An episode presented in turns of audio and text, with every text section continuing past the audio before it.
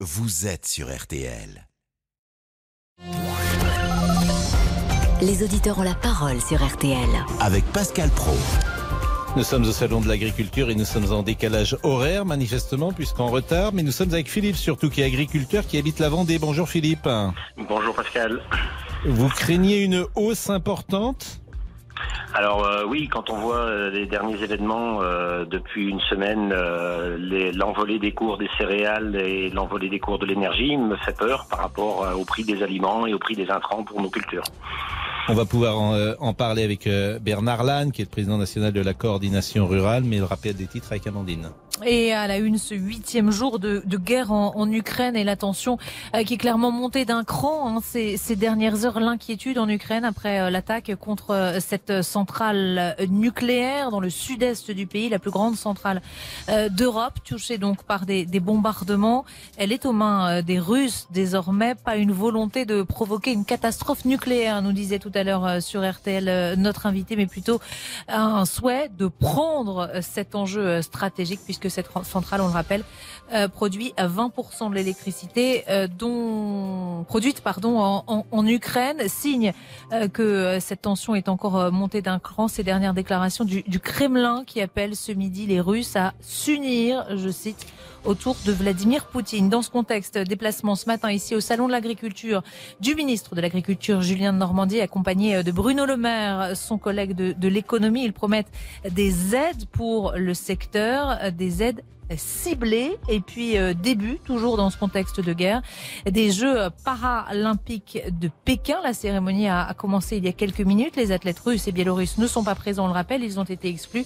Et ce sont 19 athlètes français qu'on va suivre au cours de ces prochains jours. Amandine. petit coup d'œil pardon. Ah non, pardonnez-moi. on va faire la météo La quand même du week-end c'est important avec Valérie Quintin. euh, euh, Valérie, vous nous annoncez un week-end plus froid. Oui, alors surtout pour la journée de dimanche, mais à côté de ça, ce sera aussi la plus belle journée du week-end.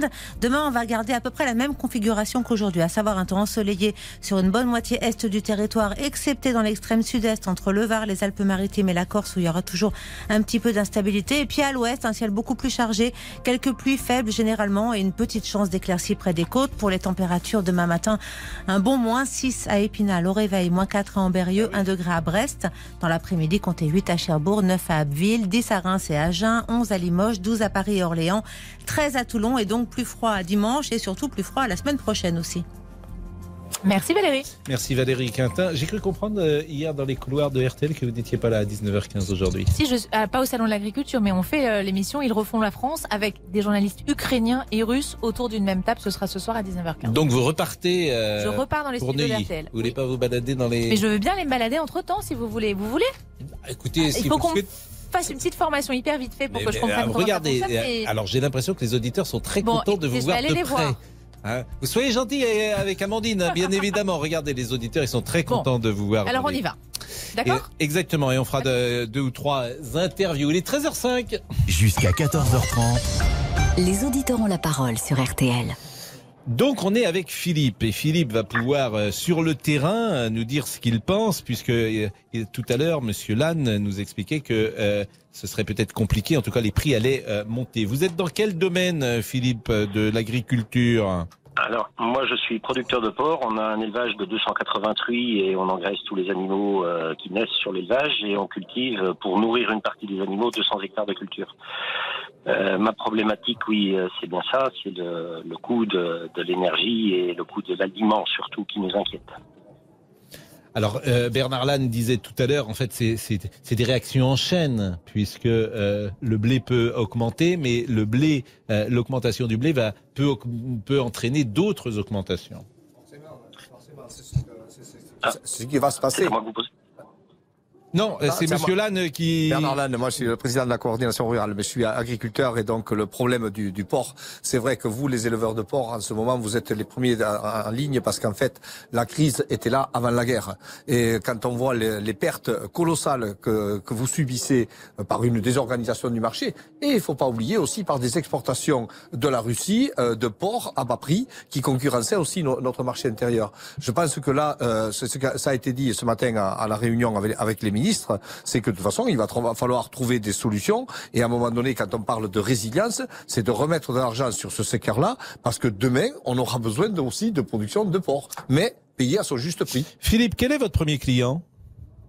Mon premier client, bah, c'est la coopérative qui m'achète les porcs. Le problème, c'est que derrière, le- la grande surface qui, elle, va commercialiser euh, le produit fini, ne joue pas le jeu aujourd'hui. Et les négociations qui ont eu lieu en début d'année euh, l'ont encore montré, parce que depuis, nous, la crise, elle dure, de, enfin, la hausse des céréales et la hausse du prix de l'aliment, elle dure depuis la récolte dernière.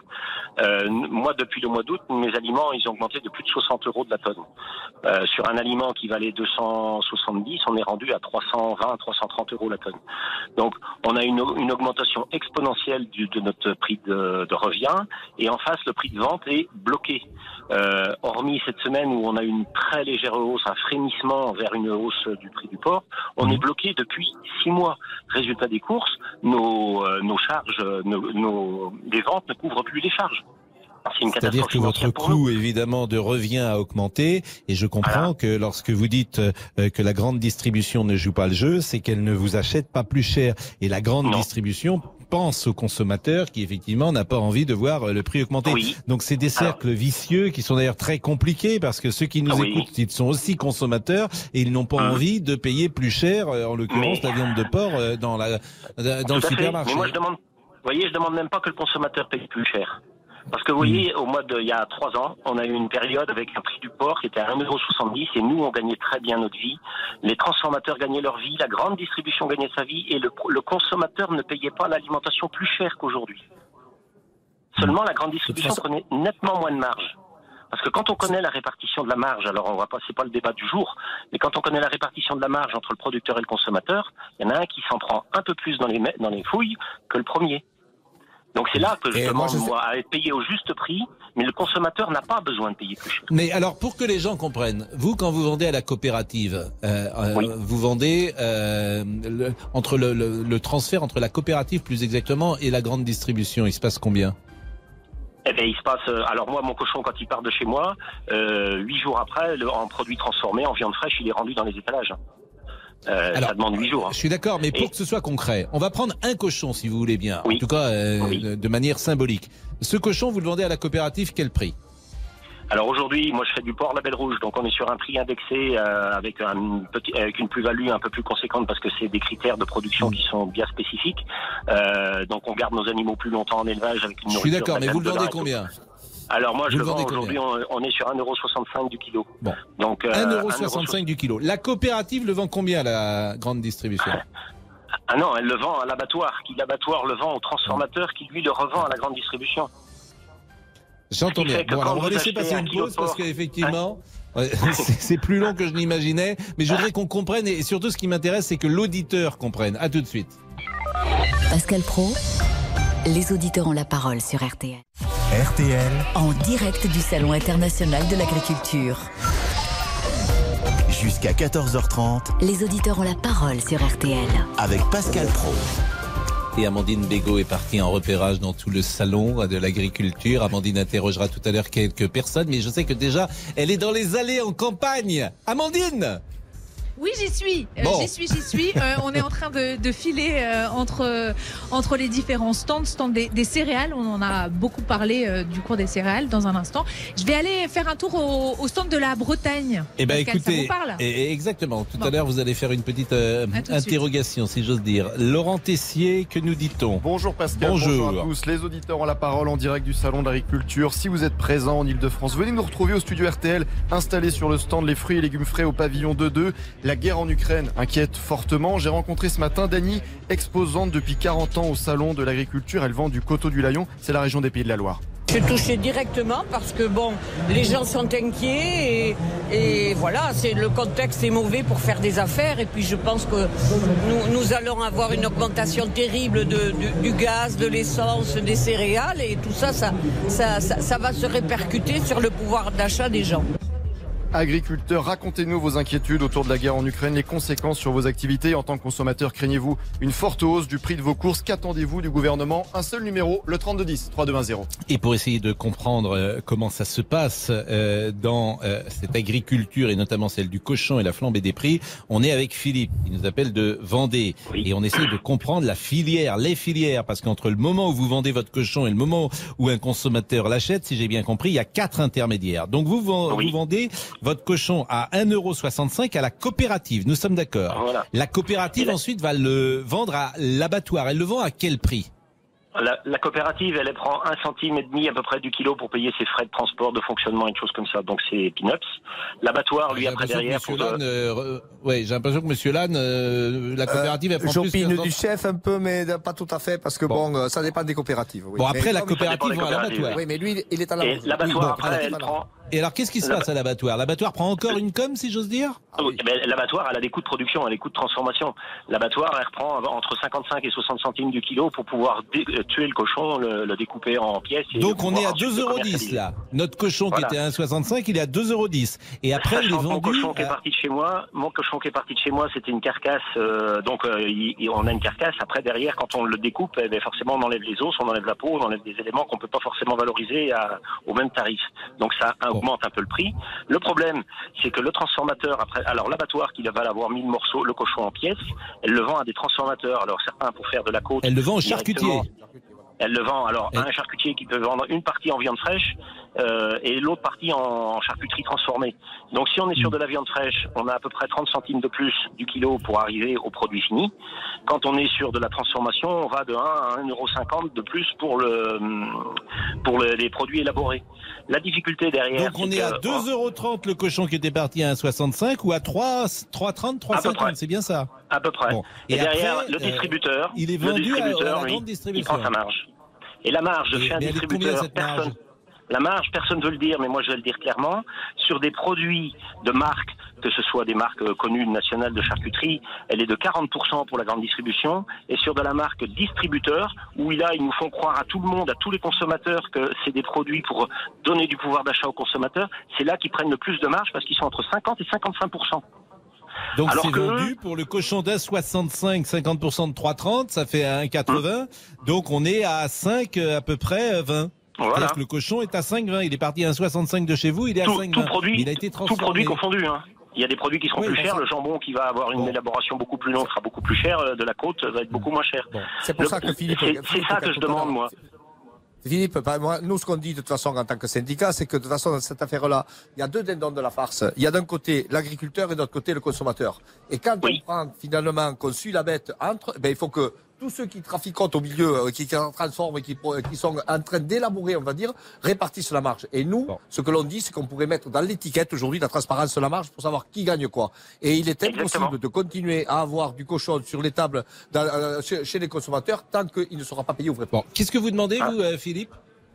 Moi, je demande à une, euh, je demande alors que le, parce que aujourd'hui, alors bah, c'est pas le sujet, parce que malheureusement la guerre en Ukraine est bien plus importante que ça. On n'a pas de renouvellement des générations aujourd'hui dans l'agriculture parce que justement il n'y a pas de rentabilité. Et nos jeunes qui vont à l'école d'agriculture, ben, ils savent compter comme nous on sait compter. Le problème, ils voient bien qu'aux heures de travail qu'ils vont faire, même si c'est un métier qui les passionne, eh ben ils vont mourir de faim. Donc ils vont, se, ils se tournent vers des Alors métiers plus justement, lucratifs. Philippe, est-ce que vous pouvez nous dire, par exemple, en 2021, euh, la somme, les, revenus qui ont été les vôtres? Les miens, je vais vous le dire, depuis... Euh, alors, j'ai une entreprise, je fais travailler quatre salariés. Euh, quatre salariés directs sur mon exploitation. Donc, je ne parle pas de tous ceux qui travaillent en aval et en amont de mon exploitation.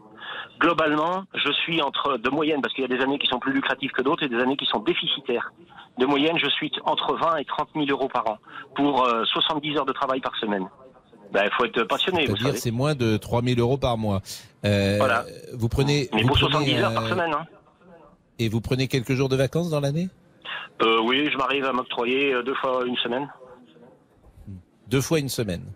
Aux périodes Bah, où il n'y a pas trop de travail euh, dans, sur mer- l'élevage, dans les champs. Merci Philippe. Et effectivement, on comprend que c'est. D'abord, on le sait hein, que c'est un métier extrêmement rude, et on sait effectivement que les plus jeunes ont du mal à parfois continuer euh, l'aventure de leurs parents. Alors, nous sommes, je vous le disais tout à l'heure, euh, avec Amandine, qui est au rayon Bretagne.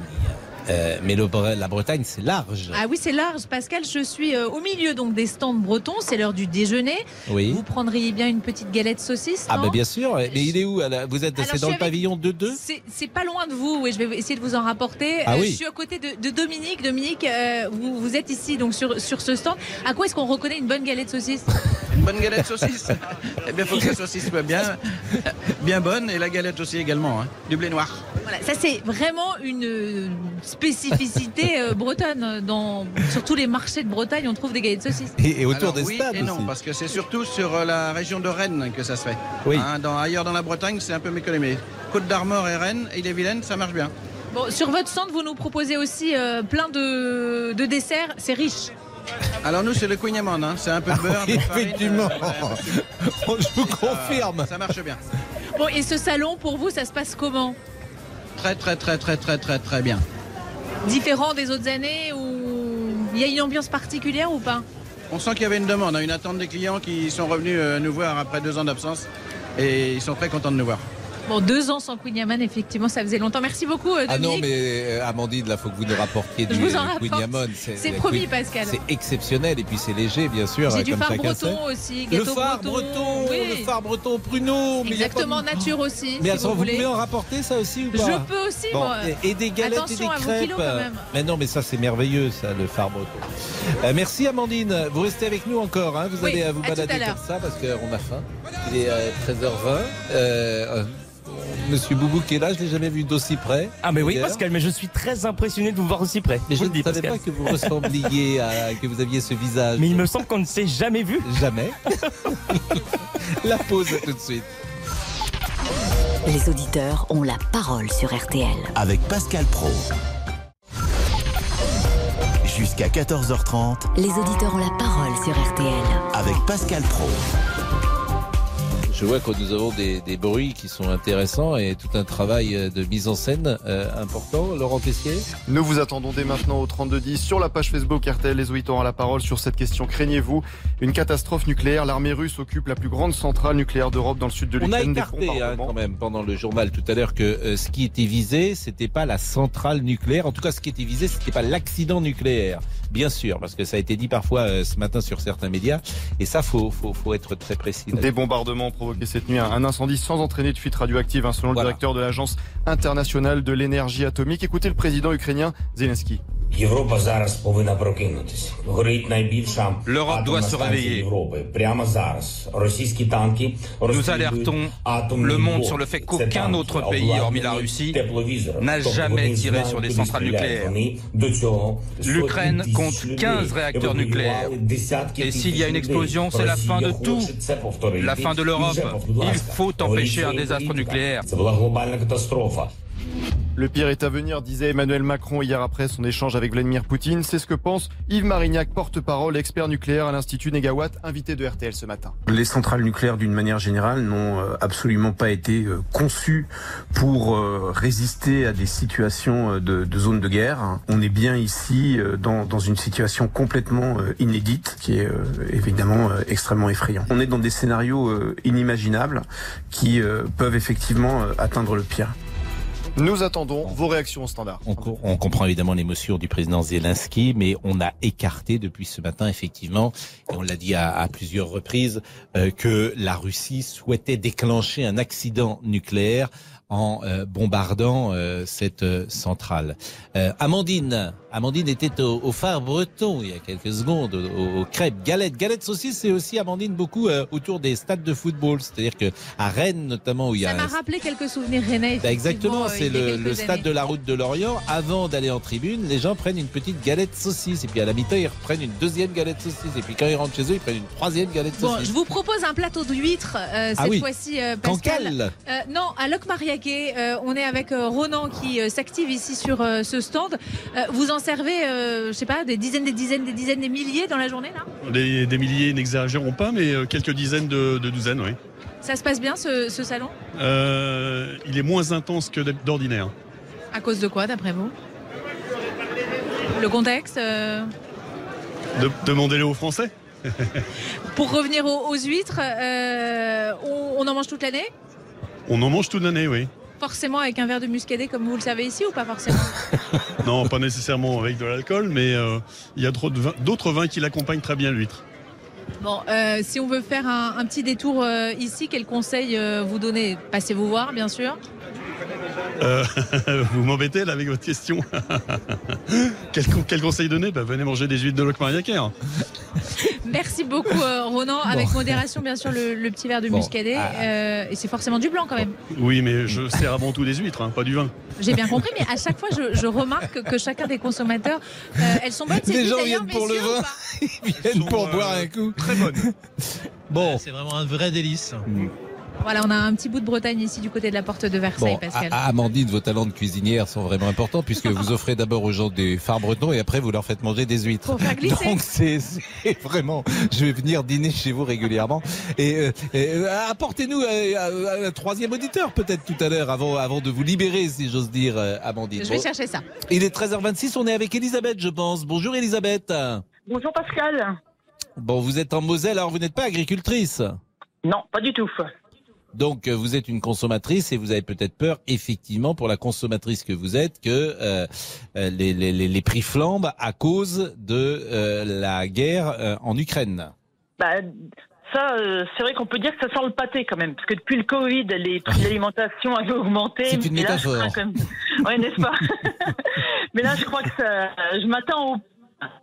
Le problème, c'est que comment l'Ukraine, c'est quand même, on a toujours dit que c'était le grenier, euh, comment, de céréales de l'Europe.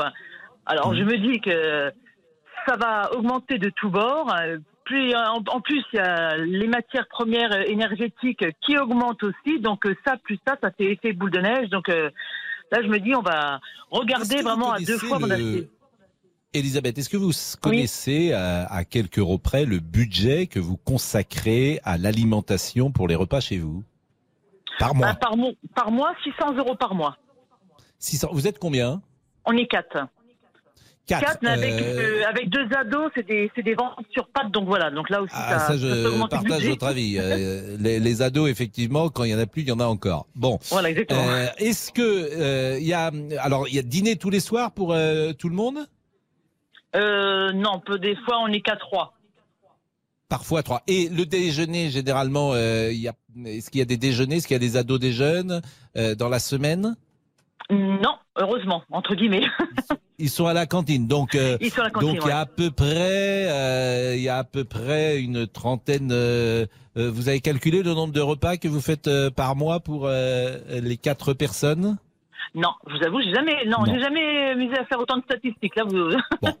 Non, mais euh, vous avez raison parce que moi-même je les ai jamais faites. Euh, 600 euros, dites-vous, c'est un budget quand même euh, assez euh, important.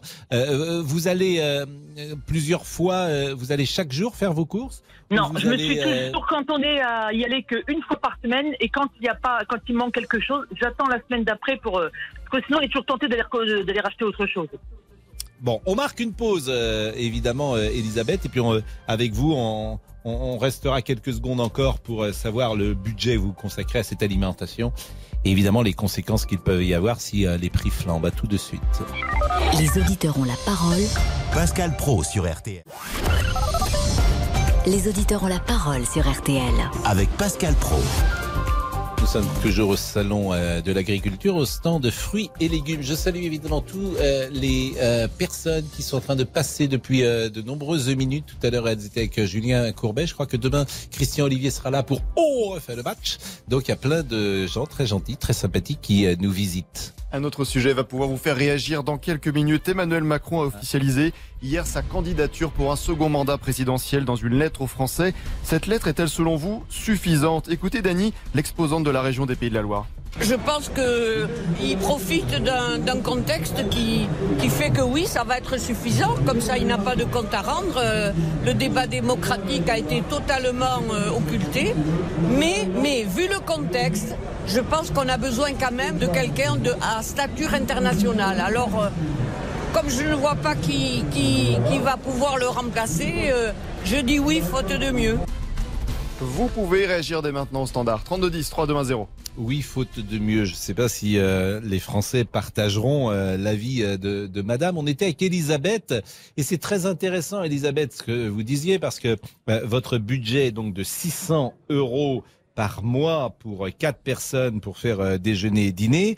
Et comme Bernard Lannes est resté avec nous, euh, je voulais lui demander la part de ce que touche un agriculteur sur ces 600 euros de dépenses, à votre avis? Eh ben moi, je veux dire à Elisabeth que depuis des années, nous avons fait énormément d'efforts, puisque il y a plus de 20 ans, ça représentait presque 30% de son budget alimentaire, de ce, de ce pouvoir d'achat. Et maintenant, moi, dans ces 600 euros, je suis 12%. Parce que nous, nous produisons de la matière brute.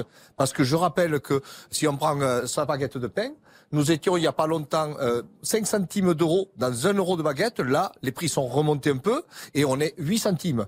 Et moi, je disais tout aussi euh, à Elisabeth, vous savez, aujourd'hui, euh, on dit tout d'un coup, oh là là, le blé flambe, les boulangers disent, le pain va monter. Mais moi, ce que je dis, c'est que chaque fois qu'elle met le pistolet de la pompe dans, la dans, la- dans le réservoir de la voiture, eh ben derrière, on lui tire beaucoup plus d'argent que moi quand je lui fais encore du bon blé à 8 ou 10 centimes de- d'euros dans la euh, baguette. Pour que les choses soient claires, sur ces 600 euros, la part des agriculteurs, hein, c'était ça ma question, qui revient aux agriculteurs, c'est 12%, c'est ce que vous dites. Ouais. Hein, c'est bien ça. Bon. c'est pas Bah, écoutez, hein. euh, merci euh, Olivier, merci Monsieur Lange, je vous remercie. hein, vous étiez avec nous euh, depuis euh, 12h30 et euh, euh, évidemment. euh, On a passé une heure ensemble, très mais- agréable. Mais, mais, mais vous, êtes le bienvenu surtout, et je rappelle que vous êtes le président national de la coordination rurale. Vous allez donc passer les, les, les, les- la, la semaine ici avec euh, les agriculteurs à, à échanger. Je et- suis arrivé depuis vendredi et je suis là jusqu'à euh, demain.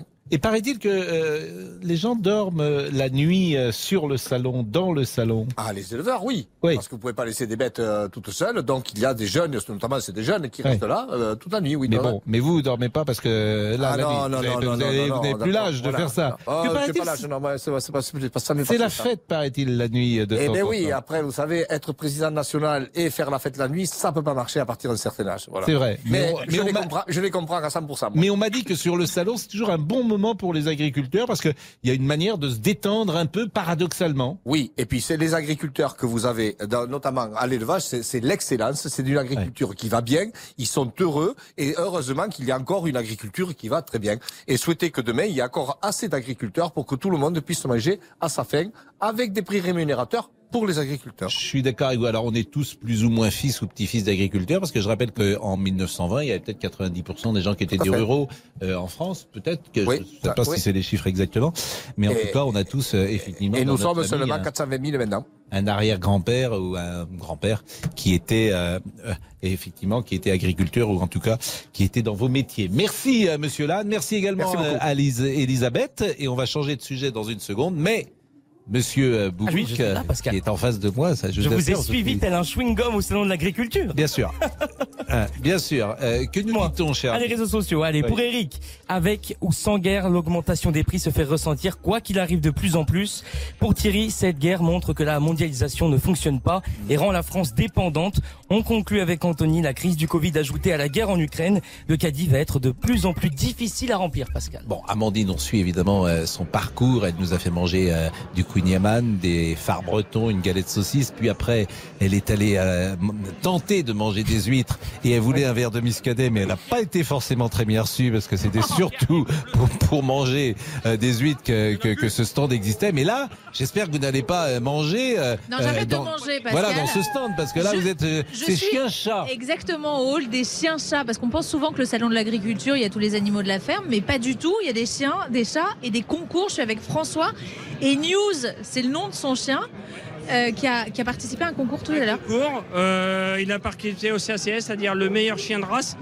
Dans sa race à lui, il a gagné la nationale d'élevage l'année dernière. Et grâce à ça, ça lui permet d'accéder au concours euh, général agricole, où euh, tous les chiens de chasse du groupe 7, continentaux et britanniques, le CTR en britannique et le bleu de Picardie en continentaux, concourent ensemble pour gagner le concours général agricole. Voilà, bleu de Picardie. euh, Originaire euh, de la baie de Canche, baie d'Autilly, son point d'origine. C'est un concours de beauté. Concours de beauté. Après, il y a les concours euh, de chiens de travail, c'est-à-dire tous les chiens qui font les fields, les chiens qui sont reconnus excellents dans leur travail d'origine. Et après, euh, tous ceux qui sont en classe champion qui vont passer à 14h30 en bleu de Picardie et d'autres races comme le Braque, le, le Picard ou des choses comme ça. Euh, François, vous me disiez tout à l'heure, euh, je suis pas professionnel. euh, c'est quoi l'intérêt de faire des concours comme ça avec son chien? La passion, j'ai... moi, ils sont nés sous mon berceau il y a 40 ans. Et en fait, j'ai grandi dans un milieu agricole où bah, le- l'essence du bleu de Picardie et les pagnols Picard qui font partie de la même famille, je les ai connus et en fait, j'en ai fait ma passion. Mais plus pour l'aspect et la beauté euh, du traditionnel, c'est-à-dire de la Picardie, euh, la race qui est en voie de disparition. On se bat beaucoup pour ça parce qu'il y a allez, 180 naissances par an officielles et donc c'est une race en voie de disparition, ouais. C'est un magnifique chien noir, Pascal. Ah oui, mais je connais Mais pas vraiment ça. sublime. Donc Euh, ça s'appelle comment le chien de. Picardie? Euh, Bleu de Picardie. Le bleu de bleu Picardie. Picardie. Je connaissais l'homme de Picardie euh, quand j'étais enfant, c'était un feuilleton. euh, news en tout cas et, et noir News. avec des poils longs. Noir, blanc, pan gris. Voilà. Mais Et- c'est un petit chien ou un grand chien Ah non, c'est un grand chien quand même, euh, Pascal. qui fait environ un garrot de 58 à 63 pour les mâles et euh, 53 à 58 pour les femelles. Bah, vous allez un faire une photo, Amandine, et on va peut-être la mettre sur euh, les, les réseaux. femelles 18 à 25. Oui, oui, oui, bien sûr que je vais faire une photo, Pascal. Mais alors tous les chiens au, au pavillon chien, si j'ose dire, sont euh, représentés euh Alors non, il n'y a pas tous les chiens représentés, c'est chaque jour, hein, François, des, concours avec des races différentes. c'est vraiment le groupe 7, tout ce qui est chien de chasse. Aujourd'hui, dans les autres jours, ça va être les chiens de berger en groupe 1, les petits bergers allemands, euh, les chiens leveurs de gibier comme les cockers, les springers, un autre jour. Chaque jour est différent par race. Est-ce qu'il y aura les petits cavaliers King Charles Alors, Pascal Pro me demande s'il y a des petits cavaliers King Charles. Euh, je pense. Il doit y avoir des nationales d'élevage. C'est compliqué, Pascal Pro. Ah oui, il est compliqué. Oui, il est compliqué. Il est mieux à la télé, hein, quand même. Oh, bah non, non, non, il faut l'écouter sur RTL. C'est important. Oui. Je l'écoute tous les matins. Bon, je vais, je vais. Non, mais cav- mes enfants ont un cavalier King Charles, Ah, donc mais je, vos je enfants, m'interroge. ouais. Et il y a pas... alors- Vraiment, c'est un chien merveilleux. Bon, on laisse il une page de pub et on vous dit au revoir, euh, Au revoir, Amandine. Pascal. Restez encore Ah, avec nous. C'est passionnant ce que vous dites. À tout de suite. Merci beaucoup. Jusqu'à 14h30 Les auditeurs ont la parole sur RTL. avec Pascal Pro. Pascal Pro, Les auditeurs ont la parole sur RTL. Ah, bah, on a tous les animaux de la ferme. là. Il y a du monde. C'est pas moi. hein. Non, mais... Bon, euh, Laurent. Parlons de la présidentielle dans quelques minutes. Emmanuel Macron a fait un bond de 5 points dans les intentions de vote. Il atteint, selon notre sondage BVA pour Orange et RTL, 29% au premier tour, loin devant Marine Le Pen à 16% et Éric Zemmour à égalité avec Valérie Pécresse 13%. La présidentielle est-elle déjà jouée La lettre aux Français d'Emmanuel Macron pour sa candidature est-elle suffisante? Ça ne change rien. Selon Olivier Faure, le patron du Parti Socialiste, invité d'Alba Ventura ce matin sur RTL. On avait un président qui était en réalité déjà candidat depuis longtemps. Et si vous lisez la presse ce matin, vous voyez que depuis un an, il était à préparer sa campagne et il y a une forme d'hypocrisie à être resté protégé par la présidence de la République et n'avoir pas voulu rentrer Enfin, dans l'arène. C'est pas comme s'il se passait rien, Olivier Faure. Vous avez raison de dire qu'aujourd'hui il se passe quelque chose, mais euh, la guerre en Ukraine, elle a commencé il y a une semaine. Elle n'a pas commencé il y a un an. Souhaitez-vous la réélection d'Emmanuel Macron? Un seul numéro, le 3210, 3210. Et Virginie Garin, qui est la grande spécialiste du domaine de l'agriculture à RTL, euh, me précise que chaque Français dépense euh, 385 euros en moyenne par mois pour euh, déjeuner, pour dîner, c'est-à-dire euh, 11% de son budget total. Cette part n'a jamais été aussi faible. Les gens sont prêts à dépenser euh, des fortunes pour des baskets ou des téléphones, mais il faut qu'ils soient aussi prêts à dépenser un peu plus pour manger et si possible manger français. Et ô combien elle a raison, euh, Virginie. Euh, Amandine, euh, donc le cavalier King Charles, du coup, je reçois plein de, de photos de cavalier King Charles, de gens qui en ont et qui sur les réseaux me montrent leurs petits chiens. Alors là, on est avec Euh, des plus gros chiens, ah. Pascal. Un, un braque hongrois euh, à Alors- poil court. En fait, ce sont des, des chiens de chasse Oui. qui, qui sont presque roux, ultra sages. Et je suis aux côtés de Claire. euh, qui, a, qui a 12 ans et qui est venue avec sa grand-mère et ses euh, deux petits frères pour euh, visiter ce, ce salon. Euh, ça, ça te plaît le, le haut des chiens On- Quand on dit salon de l'agriculture, on pense plutôt voir des vaches, des cochons. Ouais, ou de même des plantes, des trucs comme ça, mais pas des chiens. Mais c'est une bonne surprise. Ce salon, ça te plaît? Ouais, j'aime beaucoup parce que on voit plein de différents chiens qui s'amusent tous ensemble et c'est assez amusant. Non, ça donne envie euh, d'en avoir un? Ça donne encore plus envie d'en avoir. Ça, ça, les parents vont être très contents dans Paris. hein. bon. Ma- J'ai vu euh, quelqu'un d'RTL, ma Amandine Bégaud, elle m'a dit qu'il fallait un chien, papa. Voilà. Euh, et donc tu vas continuer à aller faire le. Qu'est-ce que tu as hâte de voir, Claire, euh, sur ce salon? Bah, j'étais très excitée de voir des chevaux parce que à ma campagne, euh, j'habite à Atlanta, mais j'ai une ferme à côté. Et là, j'ai six chevaux et j'ai deux cochons. Et du coup, bah, je suis tout- tous les week-ends, je suis dehors avec eux. Et du coup, bah, j'étais excitée d'en voir plein de différents et de dire ah ouais, ça c'est cette race et des trucs comme ça. Bon voilà, Claire qui vit aux États-Unis. Bah oui, à Atlanta, c'est ce que j'ai compris. frères et sa grand-mère les a récupérés, c'est ça ce matin euh, Vous passez la journée ici? Ouais. Ah mais ça c'est Bah, on formidable. vient d'arriver hier et du coup, on, on, a- on reste deux jours à Paris. Bah écoutez, euh, Voilà, bonne bienvenue visite, à merci, Paris. Claire. Bon, qu'est-ce que vous faites, Amandine? Vous revenez nous voir ou Je vous vais voulez encore vous voir. Ah oui. ouais, Mais- en plus, voir. après, Et- il faut que j'aille préparer l'émission. euh, Je suis d'accord, mais euh, euh, j'espère que vous revenez avec des, des emplettes, comme Les on disait. chiens ont tout mangé. euh, Non, arrêtez, essayez de prendre un petit peu. Non, essayez de prendre du phare breton quand même. Je, passe vous en chercher un Ah morceau. oui, un petit, un petit morceau. Bon, euh, la menace nucléaire. On est avec Nicolas. Euh, Nicolas euh, qui a fui euh, Kiev mercredi. Bonjour Nicolas. Bonjour Pascal, comment allez-vous? Mais ça va très bien, on vous a eu plusieurs fois depuis le début de la guerre. Vous êtes où aujourd'hui? Alors là, je suis rendu à Lafi, à la frontière euh, roumaine, et euh, j'ai traversé la Moldavie. Je suis arrivé hier soir à Lafi.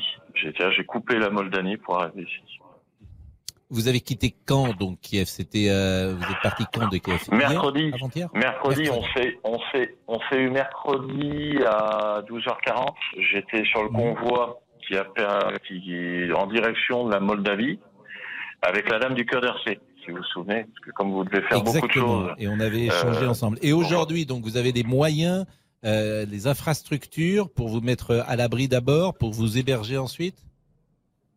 Alors le soir, euh, ça a été très compliqué parce que la dame nous avait dit qu'il y aurait euh, tout l'artillerie euh, pour euh, récupérer les Français et les mettre en sécurité.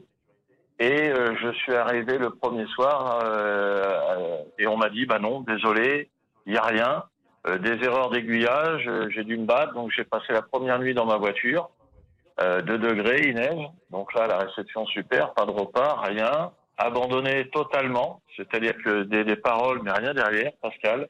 J'avais compris dans euh, le l'échange matin, qu'elle n'était pas très précise. Hein. Euh, J'avais compris qu'elle n'était pas très précise et on s'était fait la réflexion avec Laurent Tessier que c'était assez flou. Elle disait, euh, vous rencontrerez des gens sur place, vous verrez. Mais je crois qu'elle-même n'était pas au courant euh, exactement de, de ce qui de ce qui était mis en place. bah, je me suis battu pendant 48 heures au téléphone et euh, j'ai eu de la chance d'avoir une dame de l'ambassade de Bucarest, Madame Laura, euh, qui m'a appelé, qui m'a euh, bloqué une, une chambre, ce qui fait que c'est pour ça que j'ai traversé euh, 48 heures de, de, de trajet pour arriver dans une chambre. Heureusement, j'ai eu cette dame de l'ambassade de Bucarest. Qui est une chambre, une Et chambre d'hôtel? Oui, une chambre d'hôtel. Elle me l'a bloqué hier soir et elle me l'a rebloqué aujourd'hui. Et maintenant, on est en train de voir comment on peut faire, euh, parce qu'effectivement, euh, je suis pas le seul Français comme ça. J'ai d'autres Français avec qui je suis en contact qui ont les mêmes mésaventures que moi et qui ont dormi dans leur voiture et qui aujourd'hui sont un peu bloqués, savent pas trop comment se retourner, comment faire. Nicolas, pour que les choses soient claires, c'est l'État français qui paye votre chambre? Euh, là, je, par déduction, oui, parce que c'est une dame qui parle français, qui est à, à l'ambassade de, de Bucarest en Roumanie. Donc, je suppose que c'est l'ambassade, puisque c'est un numéro roumain, donc je sais pas, mais je suppose que c'est l'ambassade euh, français qui a pris en charge euh, la, la nuitée d'hôtel. Bon, la pause et, et on continue la discussion avec vous. À tout de suite, Nicolas. Pascal Pro, les auditeurs ont la parole sur RTL. 13h, 14h30 Les auditeurs ont la parole sur RTL. avec Pascal Pro. Et Laurent Tessier. Vous avez été très nombreux hier à réagir au décès de Jean-Pierre Pernaud, cette voix si familière qui nous a accompagnés pendant 30 ans. Sa compagne Nathalie Marquet Pernaud a pris la parole hier soir sur TF1. Il voulait toujours plus pour que la famille soit bien, pour qu'elle manque de rien. C'est pour ça qu'il voulait pas tellement au départ prendre sa retraite, mais moi je dis mais si, mais moi je veux, je veux, je veux que tu profites de nous. Les enfants sont grands, j'ai envie qu'on voyage tous les deux aussi. euh, pas besoin d'attendre les vacances scolaires. euh, voilà, on avait hâte de, de pouvoir euh, être ensemble, quoi, à faire un vieux couple, quoi, comme tout le monde. Mais Jean-Pierre n'est pas comme tout le monde, quoi. Dany, l'exposante de la région des Pays de la Loire que nous avons suivi, a tenu aussi à lui rendre hommage. C'était quelqu'un qui s'est intéressé bien avant euh, tout le monde à la province. Voilà, donc je, je lui en suis reconnaissante de nous avoir euh, sorti du, du, du débat, le- les paris et, et la province avec, avec le mépris que souvent ça engendre. Nous attendons vos appels. Florence, Victor, Philippe et Christina sont là pour vous répondre au 3210 3210. Nous étions avec Nicolas il y a une seconde. Nicolas donc euh, quitté Kiev il y a euh, 48 heures. C'était mercredi. Il est aujourd'hui en Roumanie. Il est euh, pris en charge par euh, l'État français. Euh, maintenant, que va-t-il se passer, Nicolas? Parce que votre vie, elle était en Ukraine, elle était à Kiev. Ces prochains jours, qu'est-ce que vous allez faire? Vous êtes en sécurité, certes, mais euh, il faut penser à, à reconstruire euh, peut-être une nouvelle vie. Euh, exactement, Pascal. Euh, j'ai absolument pas la minute même parce que la chose qui m'avait été dite, c'est venez ici, on vous mettra en sécurité et la sécurité est illusoire. Donc, euh, n'est Pourquoi vous dites elle est illusoire? Vous êtes, euh, vous êtes en sécurité quand même en Roumanie. Alors oui, alors sécurité euh, pour les bombes, mais vous retrouvez dans une voiture avec trois personnes, un chien, les bagages, sans savoir où vous allez atterrir et dormir dans une voiture. Euh, oui, alors la sécurité, oui, on l'a. Alors je choisis, est-ce que je meurs d'une bombe ou d'hypothermie euh, Choisissez. Alors là, c'était effectivement une une nuit difficile, mais qu'est-ce que vous allez faire surtout ces prochains jours? Comment vous allez vous organiser? C'est la question, euh, la question que je me pose. Parce que le problème qu'il y a, c'est qu'aujourd'hui, on a euh, l'Ukraine qui s'est fait couper un bras en se faisant attaquer par la Russie, et on a l'Europe qui lui met une perfusion aux orteils. Donc, et là, la vraie question, Pascal, si vous me permettez, c'est qu'est-ce qu'on veut? Est-ce qu'on veut que le petit poussé se fasse manger par le gros, c'est-à-dire par la Russie On l'accepte, et le plus vite ce- ce- ça va arriver, mieux ce sera, fatalement. Certains vont peut-être se demander pourquoi je dis ça. Euh, soit on continue la perfusion dans les orteils et c'est une guerre qui va être terminée en guérilla, qui va être longue et qui va coûter encore plus cher à la et qui population vous plonge vous dans euh, et qui vous plonge vous forcément dans euh, l'incertitude, puisque tout le par monde- définition, vous ne pouvez pas répondre à la question que je posais. Qu'est-ce que vous allez faire ces prochains jours? Mais vous savez, ce que vous avez dit ce matin, je parlais avec des ressortissants ukrainiens qui sont dans l'hôtel avec moi, et on a tous, ce matin, c'était un logage collectif, c'est plus ça va durer, qu'on soit pour ou pas que la Russie prenne le pays, c'est autre chose. La conséquence, vous savez, quelqu'un qui, qui travaille et qui vit, il se pose pas la même question que les géopolitiques. C'est quand c'est que je rentre chez moi? Euh, Bah. Comment je vais retrouver ma maison? Plus la guerre Bien va sûr. durer, plus il va y avoir des ravages, plus l'Ukraine va avoir du mal à se rebeller, plus il va y avoir d'immigration. Au, au final, on n'a rien à y gagner à cette guerre, tous, euh, que ce soit l'Europe, les Ukrainiens, et euh, tout le monde aujourd'hui, même des gens qui sont pas pour Poutine, hein, attention, hein, se disent renverse le pays et que je rentre chez moi. Voilà, c'est euh, triste, mais euh, c'est Mais, c'est ce que mais non, mais gens, je, vous comprends tellement, euh, Nicolas, et je vous remercie. Évidemment, on va euh, suivre euh, votre votre périple hein. Lundi ou mardi. Évidemment, on sera de nouveau ensemble. Merci beaucoup, Nicolas, de votre témoignage. Il est euh, 13h55 euh, et euh, Monsieur Olivier, qui Oui, est en face de moi, Toujours. il regarde les, la Ça vous page- déplaît, j'ai l'impression que, tout, je sois en face de vous. pas du tout, la On n'arrêtait pas de le dire. Et parce que je suis tellement surpris. La Ah bon page Facebook, que nous dit-on Allez, sur la pour page Ellie. Facebook Exactement, que vous regardez Facebook. sur votre tablette, sur même sur votre smartphone. Smartphone, Pascal, vous, là, là, là, là, là, vous êtes euh, quand même dépassé. Hein. Si ça c'est une tablette, Pascal, vous n'y connaissez rien. Mais allez, c'est pas grave. Pour Ellie, la menace nucléaire Il a existe. pris la confiance. Allez, pour Ellie, la menace nucléaire existe, il ne faut pas la sous-estimer. Louise Mm. nous écrit, la catastrophe nucléaire, selon moi, va se produire. Poutine est complètement instable. Et on conclut avec Franck, les combats autour de la centrale nucléaire en Ukraine, c'est juste de la pure folie. Vous allez, euh, paraît-il, vous faire enfermer cette nuit dans le pavillon 2.2, Oui, attendu pour passer une, une soirée euh, au milieu. euh, Des chèvres, oui. ah bon, bah, pas des, Il n'y a pas de chèvre au pavillon Il n'y a 2.2. pas, il y a Ah, pas de chèvre au pavillon 2.2, mais simplement pour euh, pourquoi Il y, a- il y a une ambiance assez festive. Ah oui, la mais je vais essayer parce qu'à ce week-end de le- rencontrer quelqu'un. Je vais faire tous les stands et je Oui. pense que je vais rencontrer l'amour. Je vais faire campagne, si je puis dire. Bah, et Mais- ça- vous savez qu'il y a une émission pour ça sur M6. Ça s'appelle. Ah euh, oui, ça s'appelle. Ça s'appelle euh, comment? Bah, ça s'appelle euh, Ah oui l'amour. L'amour est dans le euh, Ah oui. Ah dans le pré, pré, cher ami. sûr. Bah, je vais peut-être la rencontrer. Bah, peut-être que vous allez rencontrer Karine Le Marchand. Vous y avez pensé? C'est possible, oui, oui. C'est pas ma première option, mais je vais y aller parce que. Jean-Alphonse. Salut Pascal. Jean-Alphonse, vous êtes euh, en studio. Eh Hier, oui. vous étiez à notre place et, Et- nous avons et- euh, et- permuté. Et j'ai pris votre fauteuil, mon cher Pascal, voilà. Il Ah, fallait, bah, fallait pas s'absenter comme ça, vous voyez. Toute place Je- est bonne à prendre. bon, Voilà, Euh, dans bien le- sûr, bien sûr. Tout va bien Oui, Vous ça êtes avec. Damien Béchiot, il est en face de vous Il est en face de moi, en pleine forme. Je suis là, Ah, Il n'est Pascal. pas venu, il n'est pas venu jusqu'à Ah nous. bah non, Pascal, je ne peux pas venir, moi, malheureusement. Mais il, est- il est- il Ah. va très bien, je le Bah oui. surveille, il est parfait. Tous les sons partent d'ici, Pascal, vous le savez. Bah écoutez, je, je, je, je le devine en tout cas. Voilà. Euh, le programme de l'heure du crime. L'heure du crime, euh, mon cher Pascal, on revient aujourd'hui sur le dénommé François Vérove, le grêlé. 35 ans de traque, violeur et tueur en série. Il a été identifié il y a seulement 6 mois. Il s'est suicidé, tout le monde connaît l'histoire. Mais l'enquête ne s'est pas arrêtée là. Depuis 6 mois, il y a eu euh, des interrogatoires de la famille, euh, des amis, des révélations sur son passé. On parle de tout ça, du vrai visage du grêlé François Vérove, avec Patricia Tourangeau qui sort un bouquin aujourd'hui, Le grêlé, le tueur était un flic aux éditions du Seuil. Et c'est notre invité tout à l'heure dans l'heure du crime, Pascal. Ça va être le flash dans quelques instants. Absolument. Euh, je Euh, précise que.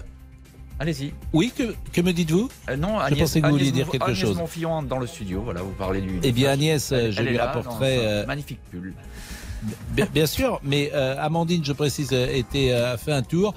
On est un peu déçu du retour d'Amandine en studio parce que ni phare, ni galette, Oh là ni là crêpe, là nous n'avons rien. Un verre d'eau. Donc euh, on a Ah. eu un verre d'eau, Ah bah du super. pain, Autant du pain sec et à l'eau. Voilà notre régime Et désormais. avec moi, Pascal. Et vous avez notre affection, Pascal. Bah, c'est c'est gentil, C'est ça, va bien nous nourrir. La pause, fraîche, hein. la pause à tout de suite. Politique, sport, culture, l'actualité complète en un clic sur rtl.fr. Il est 14h01. Le flash avec Agnès Bonfillon. Le Kremlin appelle les Russes à s'unir autour de Poutine après des appels de personnalités de la culture opposées à la guerre en Ukraine, des manifestations un peu partout dans le pays. Le Kremlin tente surtout de faire taire la moindre critique à son égard. Et quand il le faut, eh bien, cela passe par des mesures répressives. Sachez que les députés ont adopté il y a quelques heures un texte qui prévoit des peines allant jusqu'à 15 ans de prison pour toute personne qui publierait des informations mensongères sur l'armée russe. La Russie sous le feu des critiques après le bombardement d'une centrale nucléaire la nuit dernière, la plus grande centrale nucléaire d'Europe au centre-est de l'Ukraine. Le Royaume-Uni demande d'ailleurs la tenue d'une réunion d'urgence du Conseil de sécurité de l'ONU. Londres dénonce une menace pour la sécurité et la stabilité de l'Europe. On apprend à l'instant que cette réunion d'urgence devrait avoir lieu dans les heures qui viennent au Conseil de sécurité donc. Selon le journal britannique Times, le président ukrainien aurait échappé à trois tentatives d'assassinat en une semaine seulement. D'après le journal, ce sont des membres du service fédéral de sécurité russe opposés à l'invasion de l'Ukraine qui auraient alerté les services ukrainiens. Volodymyr Zelensky aurait été visé par des mercenaires de Wagner, mais aussi par des soldats tchétchènes. En soutien à l'Ukraine, vous le savez, des initiatives fleurissent un petit peu partout. Écoutez, c'était à Toulouse à midi pile.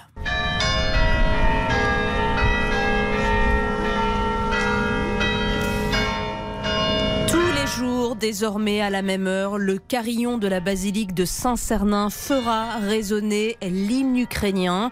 Une façon pour le curé lui-même ukrainien de soutenir son pays. Bogdan Vedianik est en France depuis 20 ans. Comment un peuple qui, qui est un grand peuple peut être envieux parce qu'il y a un pays qui devient démocratique et prospère. C'est un peuple qui veut juste vivre en paix. Et cette guerre, c'est une horreur absolue. Vraiment une sorte de porte des enfers qui s'ouvre sur le monde libre et qui veulent engloutir tout ce qui reste encore de l'humain dans ce monde. Des propos recueillis par Patrick Hisson à Toulouse pour RTL. La météo, demain, samedi, le temps restera nuageux à l'ouest d'une ligne Rouen-Montpellier avec quelques pluies faibles. Un peu de neige également sur les Pyrénées au-dessus de 900 mètres. Le soleil reviendra en Bretagne et puis à l'est de cette ligne, donc Rouen-Montpellier, eh bien, le ciel sera plus ensoleillé sauf entre la côte d'Azur et la Corse avec là encore quelques flocons en montagne. Il est 14h04 sur RTL. On reprend la route du euh, salon de l'agriculture où nous attend Pascal Pro. Vous, vous m'avez racheté euh, des, des fraises, des framboises par rapport à tout Mais à l'heure bien sûr, D'accord. exactement. Un, kilo de, de fraises et un autre de framboises que Bon, vous écoutez, aurez euh, devant votre porte ces prochaines heures. Je Merci vous Agnès, il est 14h04. Jusqu'à 14h30 Les auditeurs ont la parole sur RTL avec Pascal Pro.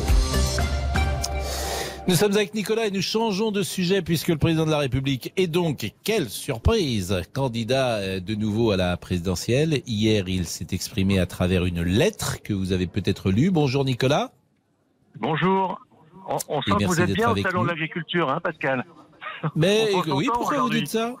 Mais non, mais moi j'aime bien. temps, Mais c'est agréable. Bah, on... ben, on prend notre temps. Bah, d'abord, c'est vendredi, c'est agréable. Mais c'est vrai que c'est toujours un endroit. D'abord, vous savez que les Parisiens adorent aller au salon de l'agriculture. Et, et, et, et les Parisiens qui ont des enfants jeunes aiment les emmener. C'est une visite euh, traditionnelle chaque année euh, où euh, ils restent toute une journée à voir euh, les, les animaux notamment. Et c'est vraiment plutôt sympa. Il y a une atmosphère très très agréable au, au salon chaque année. Tout à fait. Bon, Nicolas, vous avez lu la lettre euh, du président alors, Je- moi, je l'ai lu. euh, Je suis pas sûr que tous les Français prennent la peine de la lire. Euh, mais les journalistes vont en tirer l'essentiel et puis la lire pour, pour les Français. Ça commence déjà depuis hier sur les antennes. Moi, j'ai retiré euh, deux, deux ou trois idées. Mais d'abord, pour vous dire que euh, je m'apprête effectivement à voter euh, Macron, mais, mais pas par défaut, contrairement à ce qu'on est en train de nous dire, mais plus euh, par enthousiasme. Euh, quand je lis sur le fond euh, la lettre de, de Macron, il y a trois idées. D'abord, un, il explique qu'il n'a pas tout réussi, qu'il peut mieux faire, et que la crise euh, l'a quelque peu empêché d'agir. Premier, premier point. Le deuxième point, il dit Je suis candidat pour bâtir la France de nos enfants et non pas ressasser la France de notre enfance. Et le troisième et dernier point, je suis candidat pour inventer avec vous, inventer avec vous, face aux défis du siècle, une réponse française et européenne singulière. Donc ça, si vous voulez, euh, moi ça me plaît parce que d'abord, c'est un état d'esprit, euh, Macron. Hein, c'est euh, la conquête, c'est l'inventivité, c'est l'adaptabilité, et, on ne va pas ressortir, j'allais dire, les recettes d'avant. J'entends la candidate des LR qui nous explique qu'elle va ressortir le Karcher et défiscaliser les heures supplémentaires. Mais désolé, Pascal Pro, je suis pas sûr qu'on soit au niveau de la campagne présidentielle quand on propose ça. Alors je sais qu'il y a d'autres propositions, mais à mon avis, euh, on, a, on a bien mieux à faire. Le macronisme, parce que euh, finalement, j'entendais aussi que des gens disaient on ne sait pas ce que c'est le macronisme. Alors le macronisme, pour moi, euh, c'est avoir réussi à faire travailler ensemble des gens, des personnalités influentes d'horizons politiques divers, euh, et pour le bien de la France. Alors c'était une idée que, que soutenait François Bayrou euh, à l'époque.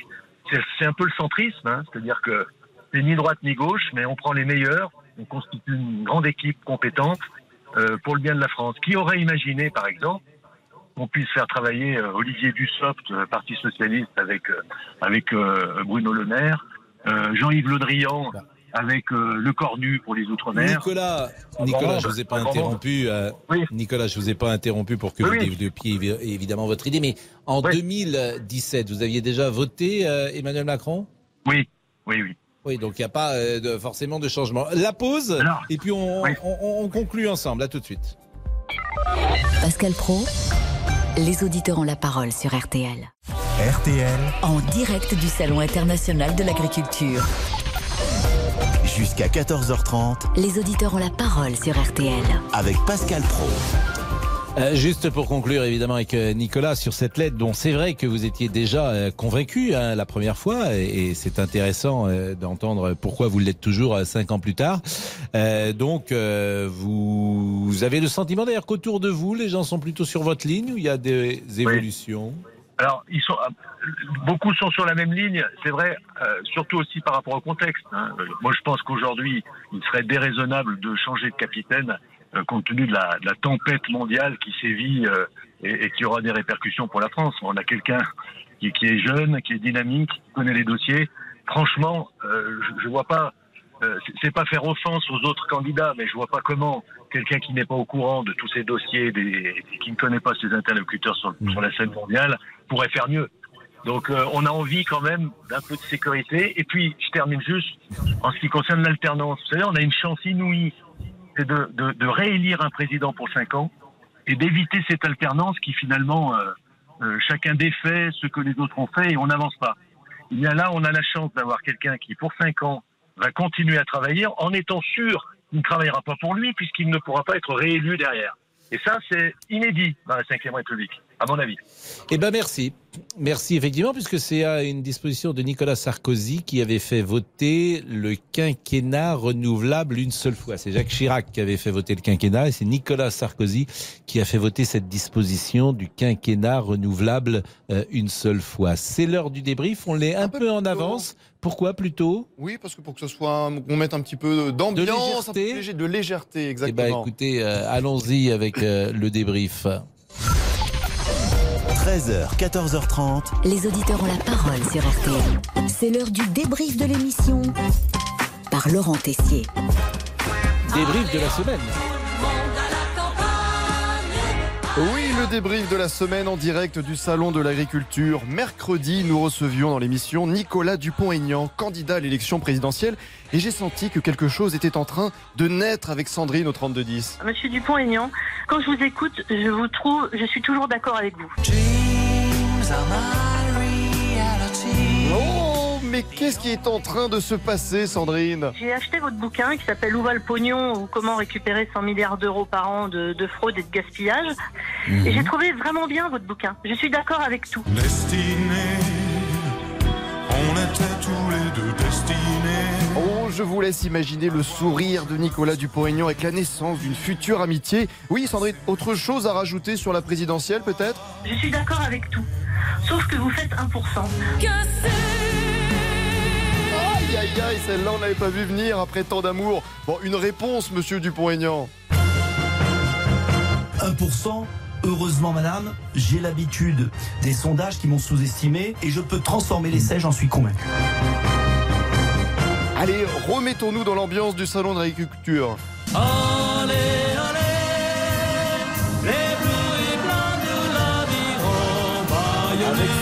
question, quels sont vos animaux préférés Tiens, demandons à Jean-Alphonse Richard, notre ami présentateur de l'heure du crime. Vous avez des animaux préférés, Jean-Alphonse? Dans la fer- grande ferme de la porte de Versailles? Sans hésiter, un petit cochon. Le sommeil du porcelet, il n'y a rien de tel. le grand méchant loup, méchant Bon, je n'ose poser la question à Olivier, dit Monsieur Boubouk. Quoique. Parce que ça va vous épater. Et, et, et pâté de campagne, bien sûr. Et alors, la marmotte, elle met le chocolat dans le papier d'alu. Mais bien sûr. Oui, vous l'avez, le verbe épaté, pâté de campagne. Bon, revenons à Monsieur Boubouk qui a toujours eu un coup de cœur pour certains animaux. Le seul animal que j'ai eu, Pascal, c'était des écureuils. Alors, Je sais pas si, si ça compte. Donc, des euh, écureuils Vous avez des écureuils domestiques, vous Oui. Un jour, une surprise. J'en avais deux, Pascal, deux femelles. Oui, même vous au salon et à l'écoute de l'émission, vous devez être surpris. Votre analyse, cher Pascal, sur Monsieur Boubouk. Je ne pense pas qu'il soit cinglé ou fou. Je pense, euh, hélas, au contraire, que tout est, est organisé. Est-il un être humain, un mutant, un extraterrestre venu nous espionner? On l'entend faire ce type de bruit dans les couloirs de RTL.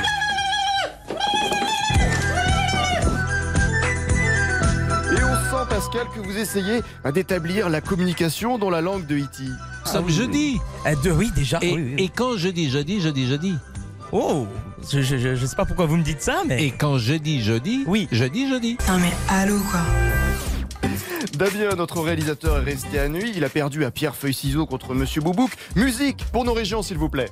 On dirait que ça te gêne de marcher dans la boue. Savez, dans cette émission, tout est possible.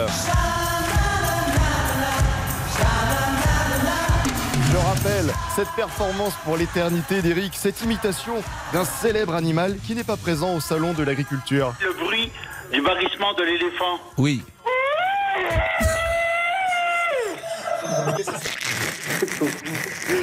Bon, je crois que le sénateur Les Républicains Philippe Bas souhaite nous apporter une information. Le chien ne sait pas lire le numéro de code qui est envoyé par SMS sur son téléphone portable.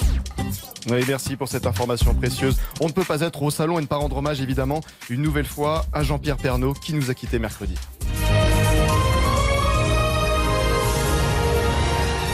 Quel beau générique. Mesdames et messieurs, bonjour. Journal un peu particulier, vous le savez, mon 7 millième déjeuner avec vous.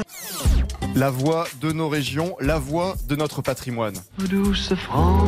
Une très belle région, encore une belle région et la beauté des régions. On repart maintenant dans les régions Charente-Maritime, en Loire-Atlantique et dans le Maine-et-Loire, dans le Nord, en Côte de Limousin, dans les Pyrénées-Orientales. Finistère, Haute-Savoie, en Corse. Je l'ai gardé dans mon cœur. La fierté de nos régions, de notre territoire, de leurs plats, de leurs coutumes, ces terres qui nous ont vu grandir avec ces chansons.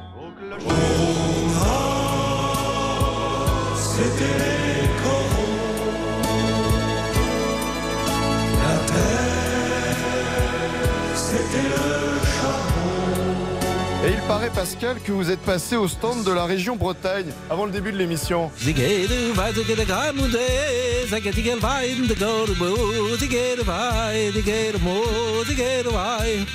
C'est du breton. Allez, le débrief de la semaine en direct du salon de l'agriculture, c'est terminé. Comme on dit en Bretagne, Kenavo Ah, c'était formidable.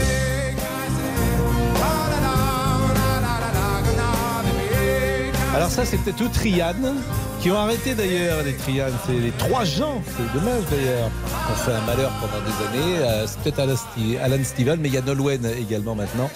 Euh, la pause, il est où, euh, monsieur Olivier? Il est au stand... euh, Oui, monsieur Boubouk Oui, parce qu'on voudrait savoir ce qu'il a... Avec les chèvres, Pascal, je suis là. Et où ça, là? Mais je suis au stand des chèvres de Savoie, Pascal. Vous ne m'interrogez pas Ben, je, vais, je vais vous interroger après la pause, bien évidemment. Et puis on parlera peut-être de la lettre également euh, du président de la République, puisque Michel est encore là. On a voulu euh, exceptionnellement passer le débrief de la semaine à ce moment de l'émission. À tout de suite. Les auditeurs ont la parole sur RTL. Avec Pascal Pro. Pascal Pro, Les auditeurs ont la parole sur RTL. Michel, la lettre euh, envoyée aux Français hier. D'ailleurs, euh, c'est intéressant parce que tous les quotidiens régionaux ne l'ont pas publié, euh, puisque La Voix du Nord, par exemple, a, justifié d'ailleurs de ne pas le publier parce que c'était un le président était candidat dans ces cas-là et au nom de l'équité, le rédacteur en chef de La Voix du Nord a trouvé euh, qu'il ne fallait pas, euh, la direction euh, de, du journal a trouvé qu'il ne fallait pas publier euh, ce qui était une sorte de promesse d'intention, une promesse de campagne. On est avec Michel qui est chef d'entreprise. Bonjour. Vous habitez Oui, Toulouse. bonjour Pascal. Oui, Bon. tout à fait. Vous l'avez lu cette euh, Ah ben, lettre Alors, je, je l'ai, je l'ai lu, oui. Je trouve que c'est une, d'abord que c'était très, très, très opportuniste de sa part. En gros, il y a quatre parties. Il y a un tiers, deux tiers. Dans le premier tiers, il se repose en, en protecteur des Français. Ensuite, il fait un bilan relativement mensonger de son, euh, de son quinquennat. Il fait une attaque euh, de son rival le plus dangereux, en l'occurrence euh, Éric Zemmour. C'est, c'est, ça, ça transpire à travers ce qu'il écrit.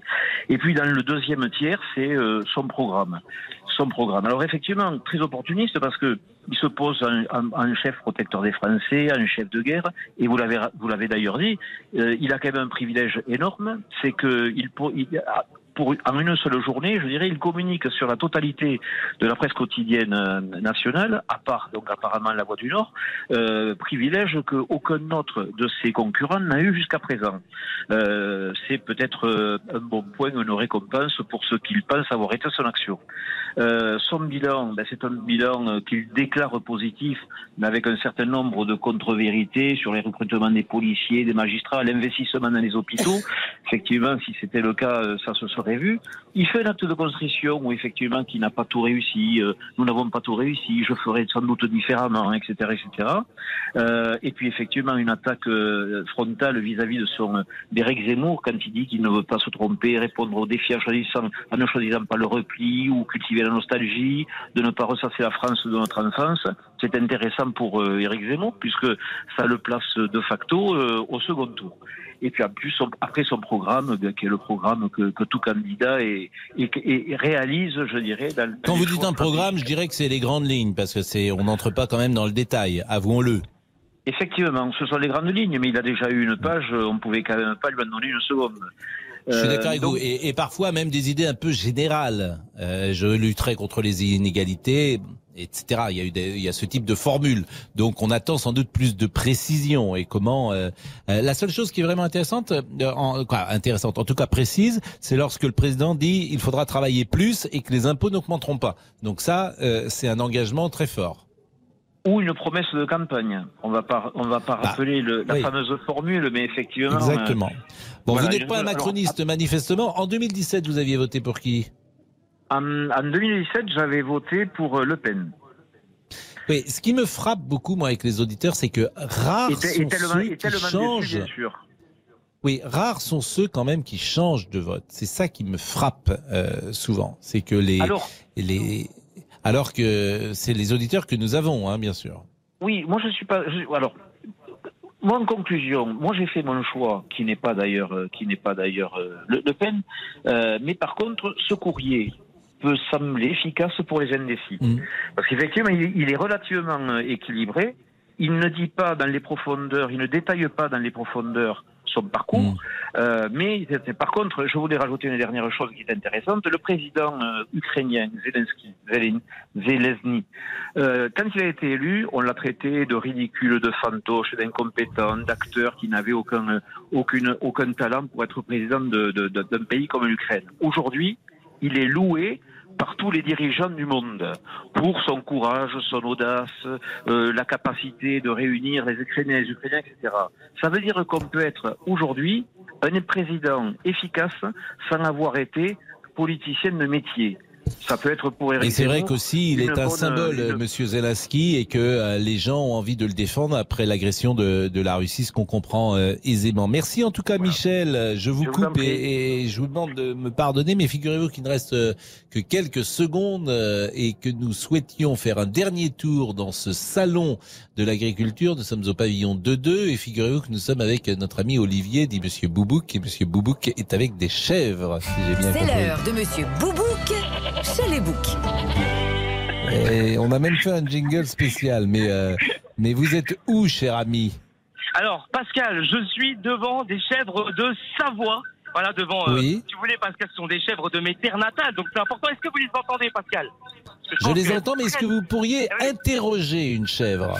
Alors écoutez, Pascal, on a déjà bien discuté tout à l'heure, et là, elle n'a plus envie de me parler, parce que voilà, on s'est, on un petit peu chiffonné. C'est- C'est c'est- c'est dommage parce qu'une interview, vous feriez un scoop si euh, la chèvre pouvait vous dire quelques mots à notre antenne. Ah bah écoutez, Pascal, je pense qu'elle peut simplement bouger sa petite cloche si vous êtes preneur.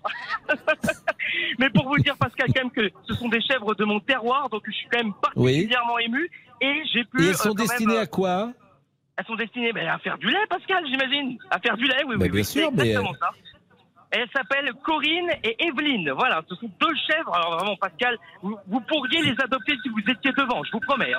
Elles sont Alors, ce lait de chèvre, ce lait de chèvre, quelle est sa particularité, euh, Olivier? La particularité euh, du lait de chèvre. Alors là, Pascal, écoutez, je n'ai pas pris assez de renseignements pour te vous avouer. Mais peut-être qu'un agriculteur est, à côté de vous, voir, euh, celui. Que vous voulez que j'aille voir, euh, si vous voulez, Bah, je ne euh, sais pas si vous aurez vraiment le temps, mais est-ce que ce Ah bon, lait est, euh, est-ce que ce lait est fait pour le fromage de chèvre? Je l'imagine. Je pense pas qu'il est fait pour la consommation euh, Ah non, c'est- immédiate. alors, on me mais dit pour le fromage dans l'oreillette. On me dit pour le c'est fromage. ça, bien, bien sûr, il est fait. ben, Mais bien Pascal, sûr, parce j'ai que popularité. en- Mm, mm. J'ai une popularité toute particulière auprès de ces chèvres, quand même, en tant que Monsieur Boubouk. Elles sont impressionnées de me voir, je le vois bien depuis tout à l'heure. Bon, et, et- et un petit mot peut-être, parce qu'il nous reste 20 secondes ou 40 secondes sur votre programme du week-end, c'est quelque chose que nous aimons bien savoir lorsque Ben oui, nous mais partons. écoutez Pascal, comme vous le savez, la semaine dernière, en fait, voilà, j'ai rencontré quelqu'un, sauf qu'elle était anglaise. Je n'ai euh, Mhm. rien compris à ce qu'elle me disait. Donc, je n'ai pas pu euh, garder son numéro de téléphone. Et donc, cette D'accord, semaine, je bon. vais faire tous les stands avec Laurent Tessier pour rencontrer quelqu'un. Voilà. Bon, bah écoutez, c'est, c'est- ça va être vraiment intéressant. Je vous remercie Ah oui, beaucoup. Euh, à, à 14h26, Monsieur Jean-Alphonse Richard, Oui, monsieur qui était là hier, bien sûr, et, et- et avec qui euh, nous allons euh, conclure cette émission, puisqu'il va nous annoncer, comme chaque jour, le programme de l'heure du crime. Ben, je vous parle aujourd'hui de François Vérove, mais que tout le monde connaît sous son pseudonyme ou son surnom, le Grêlé. Et on reçoit Patricia Tourangeau qui, en exclusivité dans l'heure du crime, pour son livre Le Grêlé, le tueur était un flic, qui sort aujourd'hui même aux éditions du Seuil. Voilà, vous avez tout le programme. Merci à Laurent Tessier, merci à Catherine Chevillon, merci à toute l'équipe peut-être euh, qui est avec nous ici, la réalisation, il y a Damien Béchiot. Damien qui est resté à Neuilly. Ouais. On pense à Damien. Bien Merci, sûr, qui est Laurent. resté. Moi, Merci je remercie beaucoup, Laurent. vraiment tous les auditeurs qui sont là, qui sont très gentils depuis euh, tout à l'heure. Et euh, vraiment, merci, merci beaucoup euh, d'être aussi présents. Et donc, euh, l'heure du crime. Et nous, on va essayer quand même de trouver un morceau de pain ou Euh, une oui, galette. euh, quand même. quand galette même. saucisse tout de suite. Hein. À lundi